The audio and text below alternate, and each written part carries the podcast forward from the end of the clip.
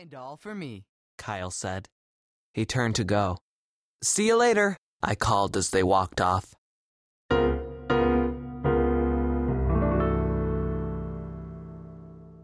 Mom and Dad were side by side on the living room couch.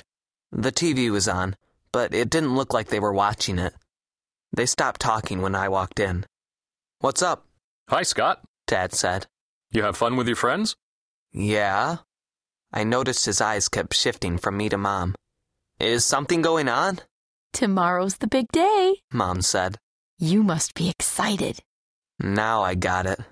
They were stressed out from worrying whether they were headed for another disaster, which was one of the milder ways to describe my brother Bobby's high school experience. I'm sure I'll do fine. I could almost guarantee I wouldn't skip history 17 straight days in a row, get nabbed 9 times for public displays of affection with 9 different girls, or pull off any of the other stunts that helped end Bobby's high school experience half a year earlier than planned. I'm really excited about school. Good. Mom smiled with way more joy than the situation seemed to call for. Do you want me to make you a lunch? I bought your favorite rolls. No. I tried to hide my shudder as I imagined carrying a paper bag into the cafeteria. Thanks. I think he'd rather buy lunch. I nodded, shot Dad a grateful look, and headed upstairs. I wanted to get my stuff ready, and they probably wanted to talk more about how there was nothing to worry about, because I was different from Bobby. Man, was that ever true. Bobby was almost as tall as Dad, good with tools, and strong enough to carry 2 sacks of concrete at once, 80 pounds on one shoulder. That sort of load would snap my spine. Girls chased him like he was some kind of movie star. He'd gotten all the good genes. I was a runt who had to think hard to remember which way to turn a wrench.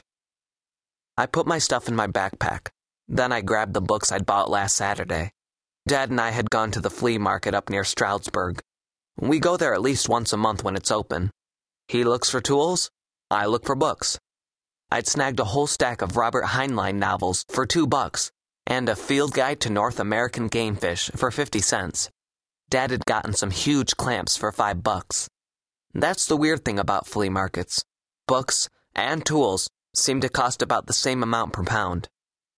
I crammed the novels into one of my bookcases, then sat on my bed and leafed through the field guide, looking at the color photos of smallmouth bass and imagining landing a 4-pounder while wading in the Delaware.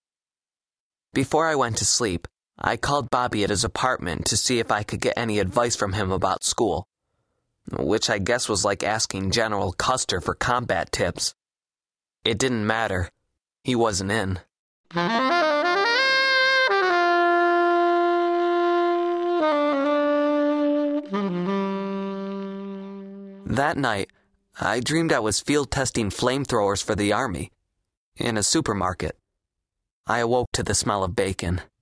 First day of high school. I couldn't believe it was finally here. Dad had already left for work. Mom was sitting on a stool by the kitchen counter reading a magazine.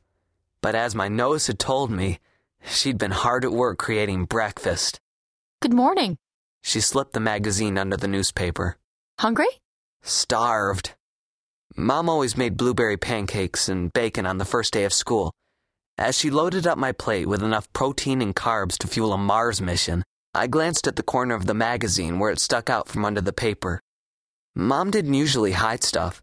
It was probably one of those supermarket things, with stories about aliens who looked like Elvis and kids who'd been raised in the desert by giant toads. Mom got herself a plate and joined me as I tried to make a dent in my stack. We didn't talk much while we ate. She seemed to be a million miles away. You okay? The too-big smile reappeared. I can still make you a lunch. There's plenty of time. Maybe tomorrow. I glanced at the clock. Gotta go. I grabbed my backpack and headed for the bus stop. I was the first one there. I should have brought a book to help kill the time, but that would immediately mark me as a real geek. Eventually, I heard a noise in the distance. Hey, Scotty! Mouth Kandeski shouted when he was still half a block away. Whatcha think? High school! It's the big time! We're in high school! Man, that's cool! That's so cool! He dribbled a trail of words like a leaking milk carton as he closed the distance between us. My best guess is that he can only breathe when he's talking. "Hi, Mouth," I said when he reached me. His name's Loudon. Bad move on his parents' part. He got called Loudmouth the moment he started school.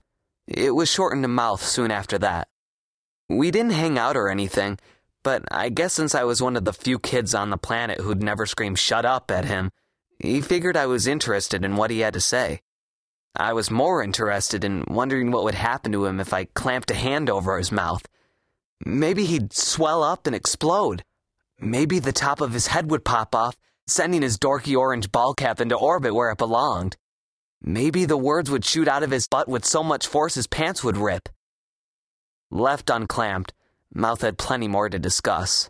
"I'll tell you, I can't wait. This is awesome. I'm kind of nervous. Are you nervous? I mean, I'm not scared or nothing, but just kind of nervous. You know, nervous isn't the same as scared. It's sort of like the buzz you get from lots of coffee. I drank 8 cups once. I started drinking coffee this summer. You drink coffee? It's not bad if you put in enough sugar." Past Mouth, I spotted more freshmen. Familiar faces from Tom Paine Middle School, looking like Easter eggs in their new clothes. Then, one unfamiliar face. A goddess. An honest-to-goodness goddess. At the first sight of her, even from a distance, I felt like I'd been stabbed in the gut with an icicle. I wanted to gather branches and build a shrine, or slay a mastodon and offer her the finest pieces fresh from the hunt. "Whoa, it's Julia," Mouth said, breaking the spell. "Hey, Julia, you look different." Wow, Mouth was right. It was Julia Baskins. I'd known her most of my life, and I hadn't recognized her.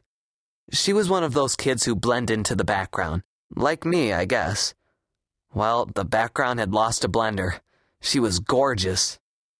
She'd always kept her dark brown hair in a braid. Now it was cut short and shaggy, with a couple of highlights. She was wearing makeup that did amazing things to her eyes, and a sweater and khakis that did amazing things to the rest of her. She looked taller, too. "You're wearing contacts, right? I wanted contacts, but Mom said I had to wait until I got more responsible, just because I let my braces get gunked up and had all those cavities. And lost my retainer 3 times. Well, really just twice. The other time my dog ate it, so that doesn't count. You have a dog?" Julia shook her head and managed to squeeze in the word "cat." "I don't have a cat. I have an Airedale. He's not a purebred, but that's what we think he mostly is." He jammed his hand into his jacket pocket, fished around, and pulled out a broken Oreo. "Want a cookie?" "No, thanks." Julia slipped away from Mouth and joined her friend Kelly Holbrook near the curb. I worked my way closer and tried to think of some excuse to talk to her. I never got the chance.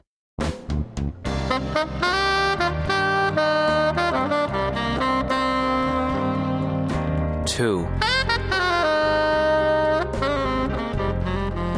A hush fell over our cluster of freshmen, cloaking us with that same sense of dread that ancient civilizations must have felt during a solar eclipse. But we weren't awestruck by a dragon eating the sun. We were facing a much less mythical danger. Older kids. An army of giants. I just spent a year in 8th grade towering over the 6th and 7th graders. Okay, that was an exaggeration. I only towered over the short ones. But I wasn't used to being at the bottom of the food chain, or the wrong end of a growth spurt. I felt like the towel boy for the Sixers. As the loud, joking, shoving mob reached us, I slipped toward the back of the group and pretended to adjust my watch. Out of the corner of my eye, I noticed a kid kneel to tie a shoe. That earned him a kick in the rear from a member of the mob as it passed by. Mouth kept talking. Big mistake. The giants closed in on him, dumped the contents of his backpack onto the sidewalk, and threw his hat down a storm drain. "Hey, come on, guys," Mouth said as his possessions spilled across the concrete. "Come on, hey, stop it, come on, that's not funny. We're all classmates, right? We all go to the same school, let's be friends." The scary thing was that the big kids didn't seem angry. I'm pretty sure they trashed his stuff by reflex, like they were scratching an itch or squashing a bug. Some people step on ants, some people step on freshmen. I guess it was better to be a freshman than an ant. At least the seniors didn't have giant magnifying glasses. Mouth was spared from further damage by the arrival of transportation. With an ear-killing squeal of brakes, the bus skidded to the